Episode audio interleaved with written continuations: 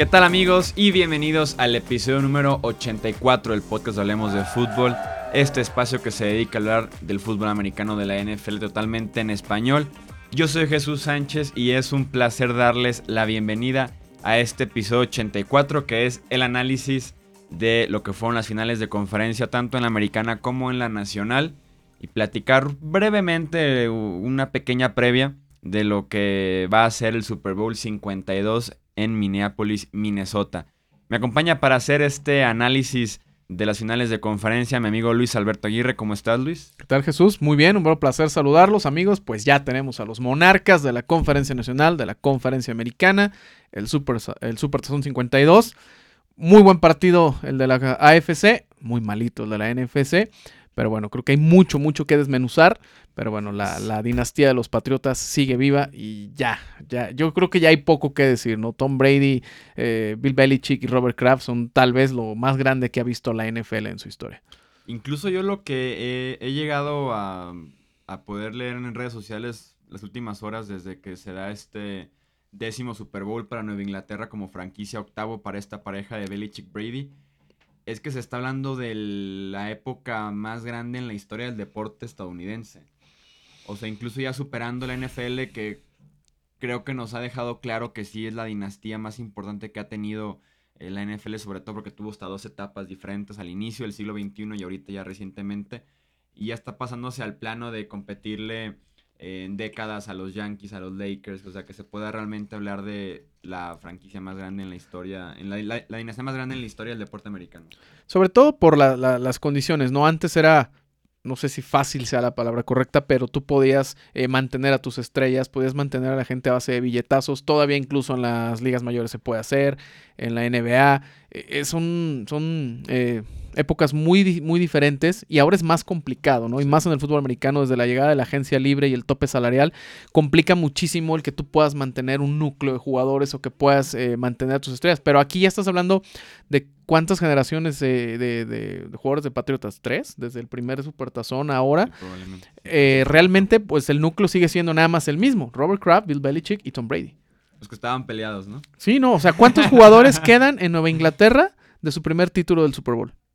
No, ninguno más que Brady. Tom Brady. De su segundo.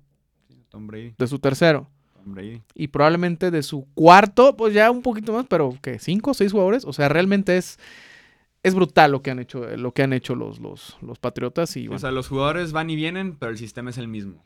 El sistema y además el apoyo del mejor quarterback de todos los tiempos es lo que, lo que te ha llevado a tener tantas fases doradas, se podría decir, para esta franquicia en 17 años. Sí, y que pudieran haber sido un par de títulos más, ¿no? o uno, y también un par de títulos menos, ¿no? Entonces yo creo que está... Eh, sí, realmente sí, es impresionante lo que han hecho los, Patriotas. Yo sé que hay muchos haters, y ayer lo estuve comentando mucho en Twitter, pero eso no nos debe de nublar el, poder apreciar cómo están haciendo las cosas, ¿no? La manera de ejecutar, la manera mental de, de, de salir adelante en momentos tan complicados y sus últimas victorias en playoffs, pues así, han sido, ¿no? Eh, viniendo de atrás, haciendo las cosas eh, de gran forma en, la postemporada. Y bueno, pues ahí está la, oportunidad de convertirse además ya en el equipo más ganador de la historia junto con los aceros de Pittsburgh, con seis títulos de Super Bowl y todos con el mismo coreback. Sí, así ya empezamos un poquito a hablar del tema, así que vamos a adentrarnos ya totalmente en este primer partido que tuvimos eh, el domingo. En los controles operativos está como siempre mi amigo Edgar Gallardo. Pasamos a platicar entonces de esta victoria 24 puntos a 20 de los Patriots sobre los Jaguars este domingo en la final de la conferencia americana. Jacksonville ganaba 20 a 10, ya adentrados en el último cuarto después de una muy buena primera mitad. Pero lo, hemos platicado justamente aquí en este espacio de que los equipos que tienen a Nueva Inglaterra contra las cuerdas no han sabido cómo terminarlos. lo vimos en la temporada regular eh, frente a Houston, lo vimos recientemente ahora contra Jacksonville. Eh, contra los Steelers, entonces los Falcons del Super Bowl pasado. Entonces se vuelve a dar el caso de que no supieron noquear a los, a los Patriots, anotan 14 puntos eh, sin respuesta en el último cuarto, la defensiva aprieta y los tenemos entonces ya en su décimo viaje al Super Bowl.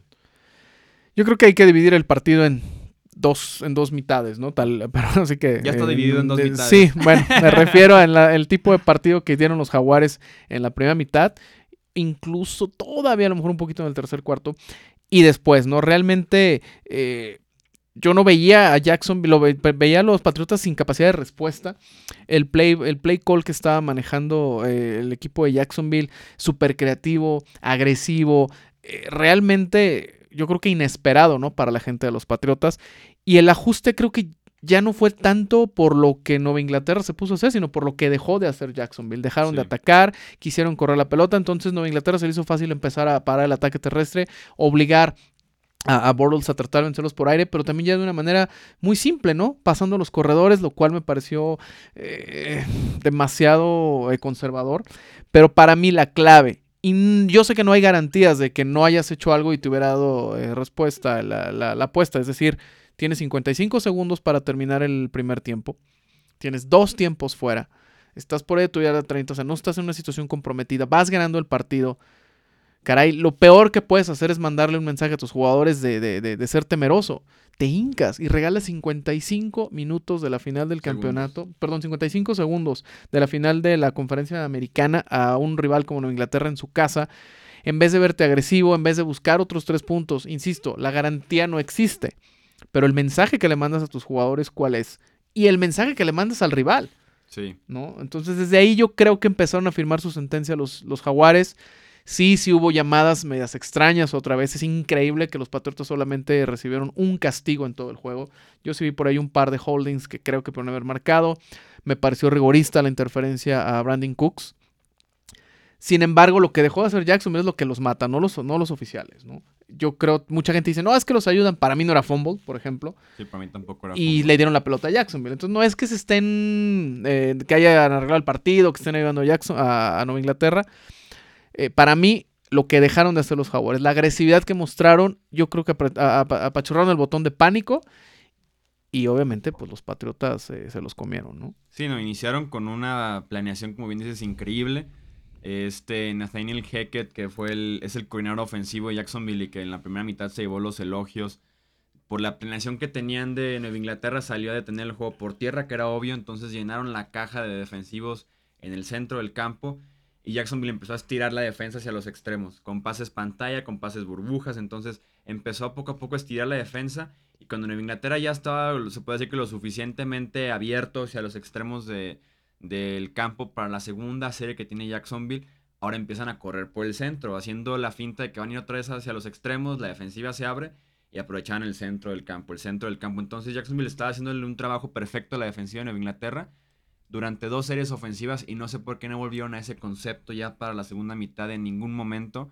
No sé si lo vieron como que ya no iba a ser efectivo porque Nueva Inglaterra ya pudo haber eh, ajustado durante el medio tiempo, que es lo que normalmente hace y mejor que nadie en la NFL el staff de entrenadores de Bill Belichick.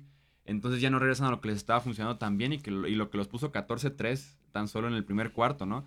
Eh, y lo que dices de los 55 segundos, fatal. Yo incluso estaba hasta criticando en Inglaterra por haber dejado tanto tiempo en el reloj. Le dije, le estás dejando la chance de un mínimo tres puntos y los Jaguars todavía reciben la bola para arrancar el segundo medio. Entonces yo sí eh, creía que Jacksonville iba a ir sí o sí por los puntos, mínimo podía sacar tres puntos. Vimos después que su pateador hizo un gol de campo de 54 yardas, entonces ni, siquiera tienes que acercarte tanto para darle la oportunidad a tu pateador de conseguir puntos. Y más porque un par de horas después vimos como Filadelfia, con menos tiempo y frente a una defensiva mejor, sí fue por los puntos y sí los consiguió y que al final de cuentas sí marcan eh, cierta pauta de ponerte con mayor ventaja y todavía abrir con el balón para aumentar esa ventaja y tal vez hubiera sido el knockout desde el tercer cuarto o te hubieras acercado bastante a sellar la victoria. No lo hacen, creo que se equivoca Doc Marrone. Habla muchísimo de la confianza nula que le tienen a Blake Bortles. Y sí prepara, como dices tú, la mentalidad hasta cierta manera de, pues de ser conservador, de tener ya cierto miedo, de estar cuidando la ventaja, que cuando la estás cuidando es cuando peor te va. Usando términos eh, futbolísticos, es como cuando metes un gol y te tiras atrás. Sí. ¿No? De esa manera lo, lo, lo, vi yo con Jacksonville. Y todavía en el cuarto cuarto tenían como cinco minutos, tenían la pelota y no le bajaron ni un minuto al reloj.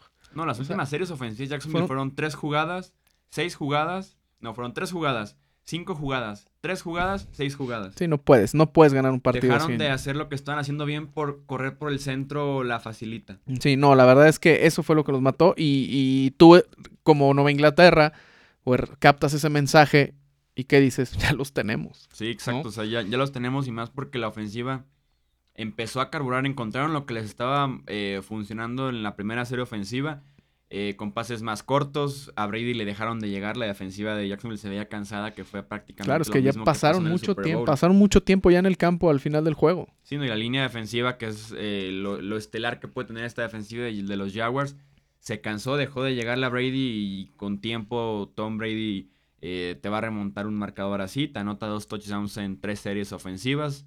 Dos veces con, con Dani Amendola, que como bien dijo Gronkowski entre semana es Dani Playoffs Amendola. Partido importante de postemporada, partido que responde bien a Mendola, lo hizo contra Seattle. Él hizo la conversión de dos puntos frente a los Falcons para empatarlo a 31.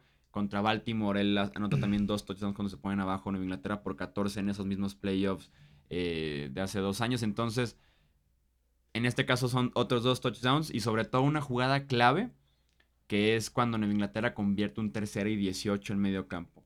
O sea, un tercero y 18 que es lo conviertes una vez cada 10, 20 veces, a lo mucho. Una jugada que te dé 19 yardas es rara, más cuando la defensiva está esperando que vayas por esa cantidad de yardaje. Lo convierte Brady con Amendola y te la posibilidad para anotar eh, el touchdown que te acerca a tres puntos. Después los Jaguars ya no hicieron nada en la ofensiva, como bien dices y ya los terminan de matar con ese último touchdown también a Daniel Mendola. Yo ya bauticé esa jugada como de catch 2. El segundo eh, touchdown. el segundo touchdown, por supuesto. El nivel de concentración, eh, los dos pies dentro del terreno de juego. El pase no era sencillo porque aparte fue una bala que salió del brazo de, Tom Brady. Estaba bien cubierto Mendola. Y estaba con una muy buena cobertura. Entonces realmente eh, digo, si recuerdan de Catch 1, pues fue aquella de Dwight Clark, ¿no? Cuando estaba Joe Montana a los 49 a los 80 para pasar a su primer Super Bowl contra los vaqueros de Dallas. ¿eh? Se parece, ¿no? Y también era una final de, conferencia, también jugando en casa. Y bueno, pues ahí está la, manera de responder de los Patriotas. Eh, mentalmente yo no creo que, yo no he visto un, equipo, una, organización que, que, se maneje de esa forma, ¿no? Porque si entiendes que puedes volver de atrás de vez en cuando y todo, pero ya lo han hecho una.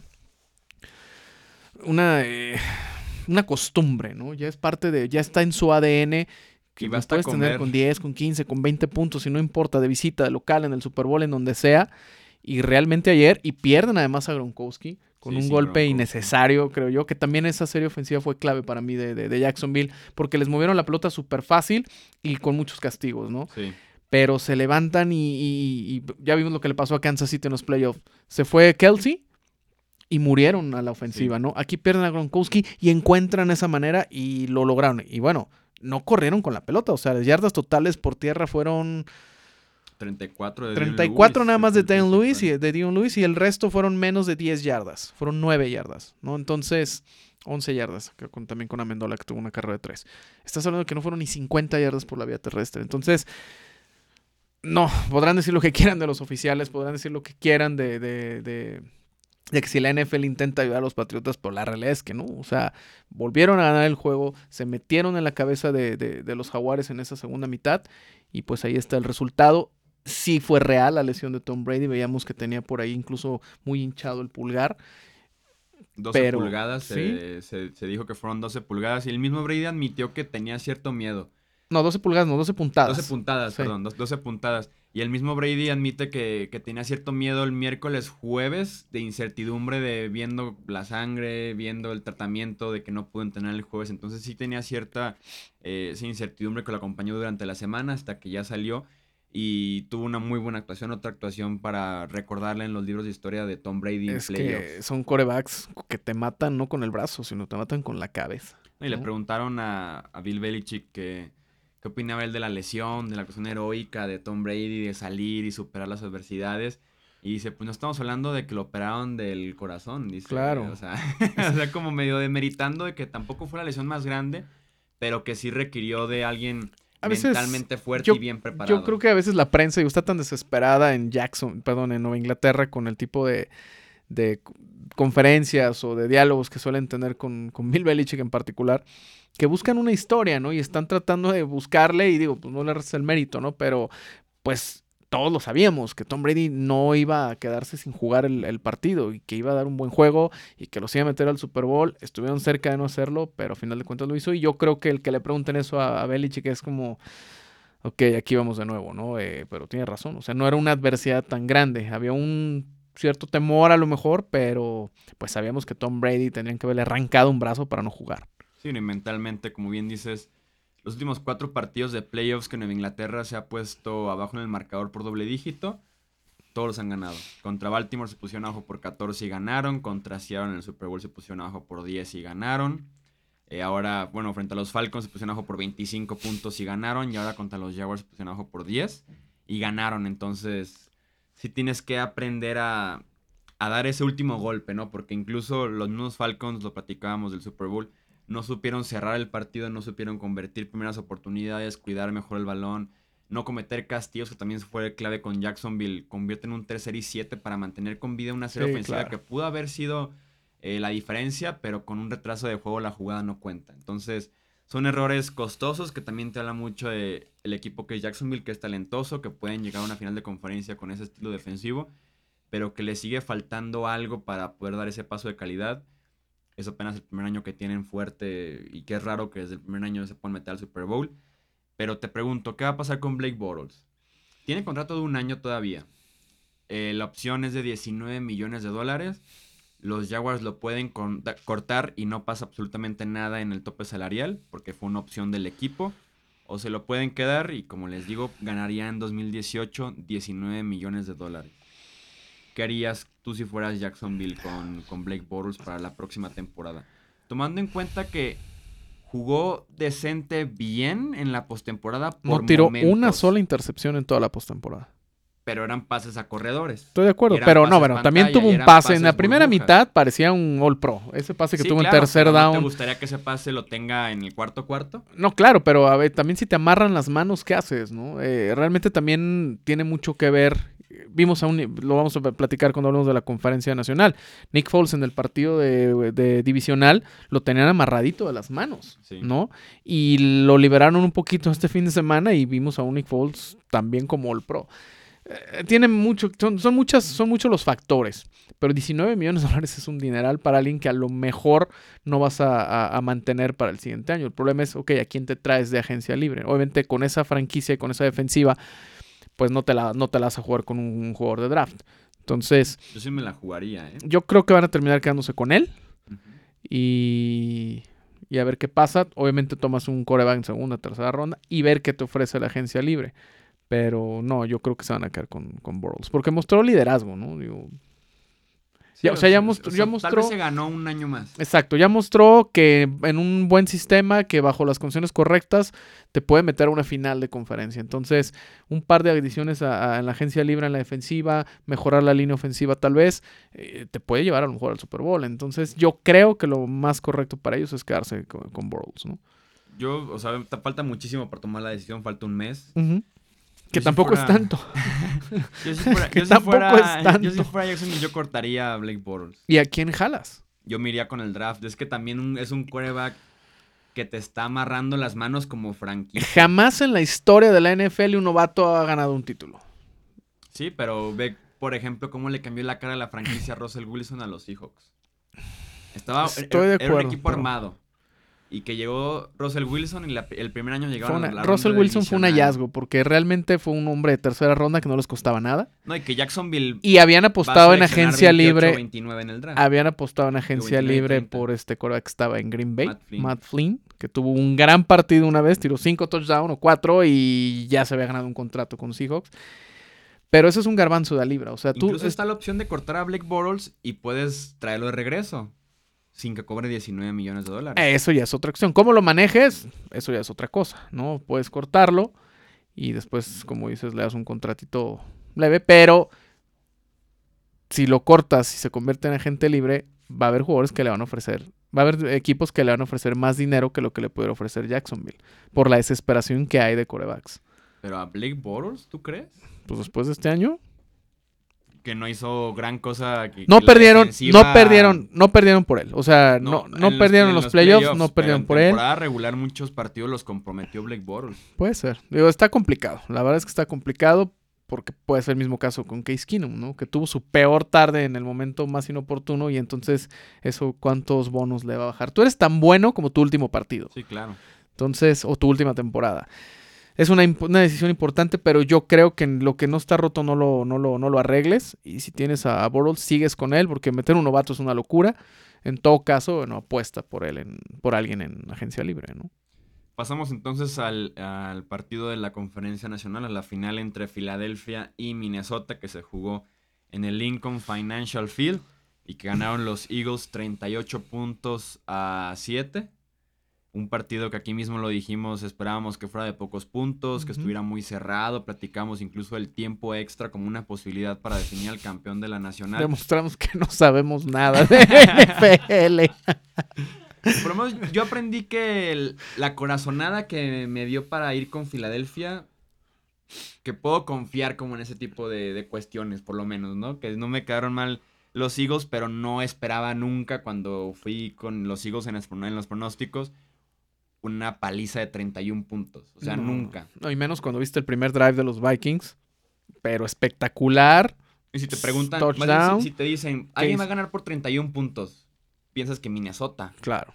¿No? Y eh, alguien me preguntaba en Twitter, ¿es que te dejaste ir por el milagro? No, no, no. O sea, simplemente Minnesota era la mejor defensiva de la NFL y no confiaba yo en Nick Foles. O sea, yo no confiaba que él iba a poder echarse el equipo al hombro como lo hizo y que también Filadelfia respondió muy bien. ¿no? Yo creo que la jugada que cambió todo es el pick six, porque venía Minnesota avanzando muy bien y tenía la ventaja y llega una jugada fortuita hasta, hasta cierto punto porque hubo jugadores que bloquearon desde 40 yardas atrás para permitir el, touchdown de, defensivo, ¿no? realmente fue el equipo de Filadelfia, ahí yo noté que el equipo de Filadelfia estaba súper conectado, que estaba realmente con ese deseo de, llegar al, al, supertazón, de regalarle esa afición que tanto merece un, título en, Filadelfia. Pero la, la, pobre capacidad de respuesta de los vikingos me, sorprendió mucho, ¿no? Porque fue un, fue un knockout ese, ese, golpe, ¿no? Del, del, del pick six. A mí lo que me preocuparía si, si fuera los Vikings en el vestidor, Terence Newman, este esquinero veterano que tuvieron en Minnesota las últimas dos, tres temporadas, le preguntaban acerca del partido, cómo lo veía él, y dice que le da la sensación de que Filadelfia lo quería más que Minnesota, lo cual no te puede pasar nunca en temporada regular y muchísimo menos en playoffs y ni se diga en, una final de conferencia. En esa jugada lo, notas. Sí, que, el, que, el, otro equipo tenga más actitud y tenga más ganas de, de jugarlo y de ganarlo no puede pasarte nunca. No sé si Minnesota. Emocionalmente. Se puede hablar de la confianza, se puede hablar de que se quedaron como en el, la resaca sí puede pasar, Sí puede pasar. Yo creo que sí, ¿no? Porque emocionalmente eh, te dejas guiar. O sea, ganar un partido como lo que hicieron ellos también es, muy desgastante mentalmente, ¿no? Porque lo sigues viendo y te sigues emocionando y, la adrenalina y demás. O sea, realmente pues Minnesota había vivido horas extra, porque Nuevo Orleans ya los tenía en un puño, los dejaron vivir con un error y bueno, pues llega Minnesota, pero eso no se repite. Entonces yo sí creo que se dejaron llevar mucho con esa cuestión, porque incluso los aficionados, muchos sí se dejaron llevar por esa cuestión y ya veían a Minnesota en el Super Bowl. Sabíamos que no iba a ser fácil meterse a, cancha de Filadelfia a ganarles. Pero lo dicho, o sea, yo tampoco esperaba una paliza de ese tamaño, ¿no? Si perdían por tres puntos, cuatro puntos, bueno, pues es lo normal. Por algo están en casa con una gran defensiva y, Nick Foles, bueno, no es de lo mejor, pero tampoco es el peor coreback de la liga. Pero esta desventaja, la verdad es que ellos solitos hicieron el over, ¿no? las águilas, cosa que no esperábamos nadie. Sí, el primer drive que mencionabas de Minnesota a mí se me hace una serie ofensiva mentirosa. Sí. Porque la defensiva de Filadelfia es muy buena como para permitir un touchdown de 75 yardas tan rápido. Y que si te dabas cuenta en las repeticiones era falta de comunicación. O sea, estaban en, otro mundo los defensivos. Eh, le daban indicaciones a uno que ni siquiera estaba volteando a ver al que le estaba hablando. Entonces te hablaba como una falta de comunicación de un inicio de partido que fue muy rápido para Filadelfia, pero que después se fueron como asentando poco a poco. Llegaron a un nivel excelente la defensiva de Filadelfia, llegó al punto más alto que tuvieron, creo yo, en toda la temporada. Y para mí la jugada clave coincide contigo que puede ser el pick six, pero me parece más el fumble que le provocan a Case Keenum. El partido estaba 14-3. Estaban todavía en el segundo 14 cuarto. De 14-7. 14-7 en el segundo cuarto todavía y Minnesota estaba en la yarda 15 de Filadelfia, en la yarda 10 de Filadelfia. Mínimo eran 3 puntos para ponerse 14-10, lo ideal hubieran sido un 14-14 y llega el novato Derek Barnett con una captura que además es fumble, lo recupera Chris Long y se acabaron los puntos de Minnesota y Filadelfia se alcanza a sacar 3 puntos todavía más. Entonces creo yo que esa es la jugada clave y que coincide además eh, como lo chistoso y las coincidencias de la vida de que Derek Barnett, quien captura y provoca ese balón suelto, es quien llegó a Filadelfia con la selección que Minnesota le dio a las Águilas por Sam Bradford. Por Sam Bradford. sí, bueno, la banca del nadie, nadie, nadie, nadie, nadie, sabe para quién chambea, ¿no? Pero eh, eh, sí, lo, y, fueron fumbles, tanto la intercepción como ese fumble, pues producto de la presión. Realmente me decepcionó también la línea ofensiva de Filadelfia, de Minnesota. Y además pusieron en ese fumble a una la cerrada a cubrir a Derek Barnett. No puedes hacerlo nunca esa asignación. Sí, y menos cuando estás en zona roja, ¿no? Realmente sí, sí, había olvidado el fumble, pero sí son dos jugadas bien, bien importantes, ¿no? Porque una le da puntos a Filadelfia y la otra le quita puntos a Minnesota y le permite ganar eh, otros tres, sacar otros tres puntitos a las Águilas. Pero aún así yo creo que aunque Minnesota hubiera notado a como el nivel de intensidad con el que estaba Filadelfia, yo creo que no lo hubiera alcanzado. A lo mejor no para la paliza, pero sí, definitivamente creo que no había poder humano que, que, que hiciera que Filadelfia no saliera victorioso ese partido. La gente también estaba súper metida. Eh, estuve viendo por ahí unos videos de cómo estaban insultando a los aficionados de Minnesota que iban hacia el estadio para llegar. Entonces, realmente una afición hostil, un, un ambiente eh, complicado para Minnesota que también pues no está acostumbrado a jugar al aire libre. Y el récord es, es impresionante de equipos que juegan en, en estadios techados y que van de visita al aire libre en juegos de campeonato, el récord es de 0 ganados y 13 perdidos. O sea, nunca un equipo que juega bajo techo se mete a, visitar a un equipo que juega al aire libre y le gana la final de conferencia. Entonces eso te habla de que los elementos también, también cuentan, ¿no? y tú lo comentabas en el episodio pasado, que no se ve ni qué zapatos iban a utilizar. Y bueno, ahí está. No estoy diciendo que esa sea la causa, pero por algo existe el récord y no hay casualidades, ¿no? Sí, no, y, y, tomando en cuenta ya estas dos finales de conferencia, el local está 10-0 en los últimos cinco años de, finales.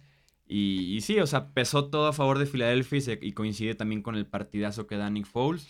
Eh, la planeación que tiene Doc Peterson como entrenador en jefe junto a su staff de entrenadores para planear un partido que se acomode a Nick Foles. Incluso entre semanas se criticaba de que Nick Foles, por lo mismo de que estaba tan amarrado, no podía ni siquiera pasar largo y responde con tres touchdowns de 40 más yardas. Sí, ayer su con tres bombazos muy buenos que sí muchos estuvieron solos porque las jugadas estuvieron bien planeadas y hubo hasta un flea flicker involucrado en uno de los touchdowns largos que tal la de la planeación pero también tal la de una ejecución perfecta por parte de Nick Foles que responde muchas dudas pero que también te abre más, ¿no? Viendo hacia el Super Bowl es que podemos esperar de un Nick Foles que ya no va a estar en casa, que van a ser dos semanas de preparación frente a un rival complicado como Nueva Inglaterra, entonces... Sí, cambia todo, definitivamente cambia todo, un rival que no estás acostumbrado a, enfrentar, pero definitivamente pues Filadelfia es el que menos tiene que perder, traen ese mantra de los underdogs, ¿no? De, échenos la calidad de no favorito. Y ahorita que mencionas el Flea Flicker me llamó la atención. Yo en la vida había visto tres Flea Flicker en un mismo fin de semana en la historia de la NFL, por lo menos que tenga. Un fin, de tres. un fin de semana de los 16 partidos, ¿no? un fin de semana de dos De dos partidos, entonces sí me llamó mucho la atención que uno y otro y otro, ¿no? Y los tres fueron exitosos, todos los tres fueron pase completo, ¿no? Pero... realmente solo el de Filadelfia fue ejecutado como tal. Exacto, sí, solamente. Pero es que fue súper, la vendieron muy bien, o sea, tú ves el, el, trabajo, creo que fue el corredor, el trabajo que hizo todavía se paró como si fuera a hacer un corte, le devuelve la pelota y también el, trabajo del receptor fue fabuloso, ¿no? de, detenerse. De detenerse. Y terrible la esquina, que nunca volteó a ver al coreback, ¿no? O sea, realmente esa se la, se la, se la adjudicas al, defensivo secundario. Pero sí, yo creo que Nick Foles va a tener así, mucho trabajo. Eh, vi un video hace ratito de los aficionados de, de Filadelfia que decían, we want Brady. Queremos a Brady. Ah, sí lo vi. Y digo, híjole, cuidado con lo que deseas porque se te puede conceder. Ya tienen a Tom Brady y bueno, definitivamente es un hombre de que va a jugar su décimo Super Bowl. Su octavo, Super, Bowl. perdón. Jugó su décima final de conferencia. Va por su octavo Super Bowl. Va por su sexto anillo. No creo yo, en mi sano juicio, yo jamás pediría jugar contra un hombre así, ¿no? En, en un supertazón. Pero bueno, los, ya sabemos cómo son los aficionados de Filadelfia. Va a estar, va a estar durísimo el partido. Sí, va a ser el tercer supertazón en la historia de la franquicia de Filadelfia. Ya perdieron contra Oakland, ya perdieron contra los mismos Pats. Y me puse a investigar rápido el dato de los enfrentamientos cuando se repite un Super Bowl. Y el que ganó el primer Super Bowl, ah, bueno, ha pasado cinco veces que un Super Bowl se repita. El que ganó el primer Super Bowl ha ganado cuatro. Cuatro. Cuatro de esos cinco. Lo único que no ganó fue Miami-Washington. Sin acordar, acordándome, pues uno, uno fue el de Dallas Buffalo, otro fue el de Pittsburgh Dallas. Ajá. Otro va a ser el, de, Miami, Washington. Miami 1 y ganó Washington el segundo. ¿Quién más? ¿El Cincinnati San Francisco? No, ese no se repitió. No, ya nada más te falta este de Philadelphia Nueva Inglaterra. Y el quinto es Nueva Inglaterra Nueva York. Pero Cincinnati y San Francisco jugaron en el Super Bowl 19. Ah, no, pero que se han enfrentado una segunda vez esos mismos equipos, ¿no? Sí, claro. En el, en el 80, cuando llegó San Francisco contra. No, son cinco. Es Dallas, Pittsburgh. Dallas, Buffalo. Ajá. Miami, Washington, Nueva Inglaterra, Filadelfia. Ah, no, claro, Nueva Inglaterra, Filadelfia es el sexto que se va a dar. Sí, estás en todo lo correcto. Sí, porque el primer Super Bowl de Joe Montana jugado en el Pontiac Silverdome de Detroit, Michigan, en el 81, 82. el sexto es apenas. Fue San Francisco contra Cincinnati y después en el 19, en el 21, no, en el 23 fue San Francisco contra Cincinnati con aquel regreso también de Joe Montana y Jerry Rice. Sí, que va a ser apenas el primer momento exitoso en la historia de la franquicia de los Bengals y se lo robaron en segundos, ¿no? Así es. Platicamos de Blake Bortles, platicamos ahora de la situación de quarterbacks de los Vikings. Son agentes libres los tres. todos. Case Keenum, Sam Bradford, Teddy Bridgewater. Ya hay reportes que me imagino son los agentes ya trabajando así como detrás de cámaras que los tres quieren iniciar. O sea, los tres no, bueno. los, tres van a buscar situaciones donde inicien partidos. ¿Quién, ¿Quién abre la semana 1 para los Vikings la próxima temporada? Case Keenum. Case Keenum. Case Keenum y Terry Bridgewater de, de, de, backup. Y le das las gracias a Sam Bradford porque es un hombre que te cobra mucho dinero y que no lo puedes tener sano. Todavía Bradford a un equipo desesperado a lo mejor le sacas una tercera, cuarta ronda. Yo llegué a ver ayer a aficionados de los Vikings que estaban pidiendo a Sam Bradford. Ah, bueno, cuando ya te están dando hasta con la cubeta, no, pero lo pues estaban pidiendo desde el inicio del... O sea, desde antes de que, de, que se juegue el partido. Decían, si bien Case Keenum nos trajo aquí, Sam Bradford es el mejor coreback. Que podría ser el caso, pero Sam Bradford no, tiene liderazgo. Tú nomás, tú nada más imagínate que haces... A veces la gente... Me extraña que, que, hay tanta afición que le gusta el deporte y que no entienda, ¿no? Pero tú imagínate que llegas al vestidor y le dices, Muchachos, vamos a meter ah, a Sam Bradford. No, no, no, pues no te va a responder un, O sea, ¿qué respeto le puedes tener a, un coach o a una directiva que te hace algo así? No, definitivamente...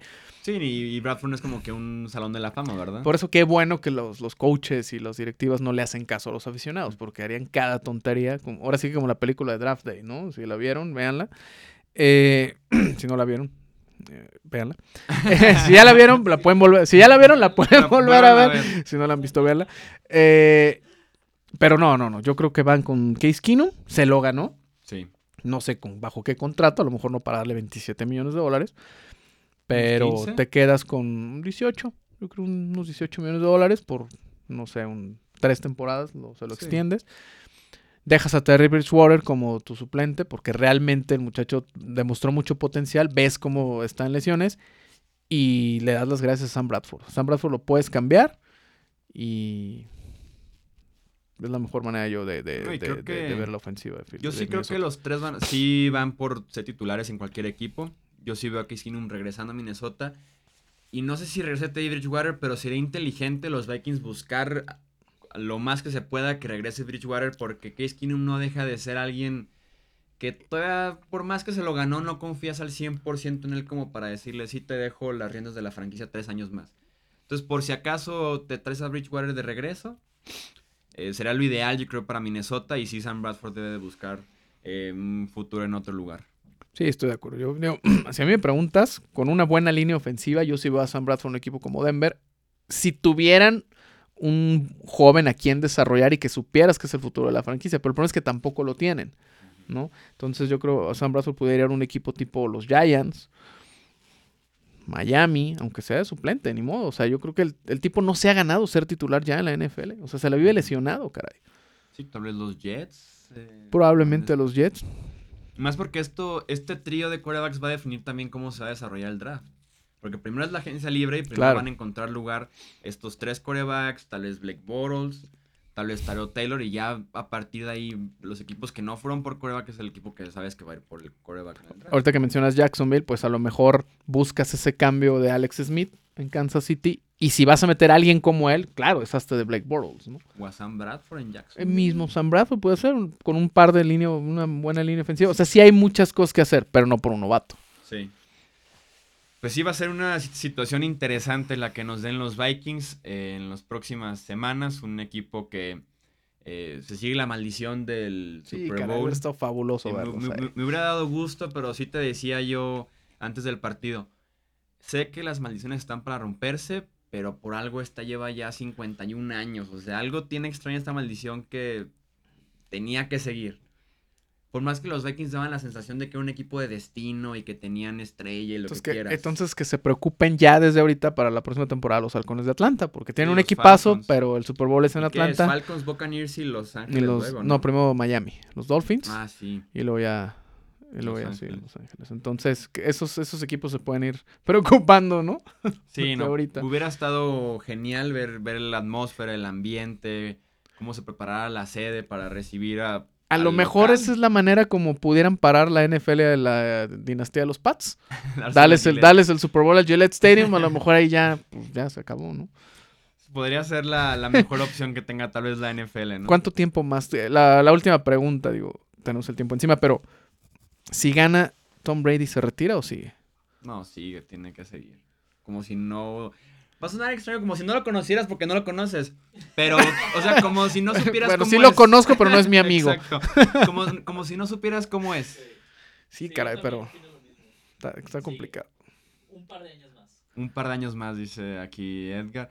Es que, y además, suponiendo que Nueva Inglaterra gana el Super Bowl, medio limpia ciertas dudas que existía con lo del tema de Jimmy Garoppolo que sigues teniendo la franquicia comprometida en el futuro cercano.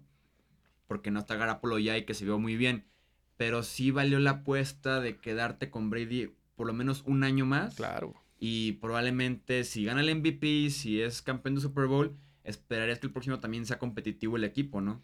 Sí, mientras esté Brady sano, por supuesto que sí. Pero bueno, Vamos a ver qué pasa. Tenemos dos semanotas todavía para platicar de lo, de lo que será. Ya 52 Super Bowls. ¿Cuál fue tu primer Super Bowl que viste? Eh, ¿38? No, pues eras un niño. ¿Tú? Yo mi primer Super Bowl que vi fue el 19. Todavía no se llamaba Super Bowl. No, ya, ¿qué pasa? Todavía era campeonato fue el, eh, fue el 19, fue el... ah, cuando los Browns eran buenos, ¿no? El, San Francisco contra Miami, cuando jugaba todavía Dan Marino, que se enfrentó a Dan Marino en su segundo año contra, Joe, Montana. Ese fue el primer Super Bowl que vi. Pero sí eran competitivos los Browns. Y los Bears. Y no existían los Jaguars. Ni los Bengals, ni, los Panthers, ni los Texans.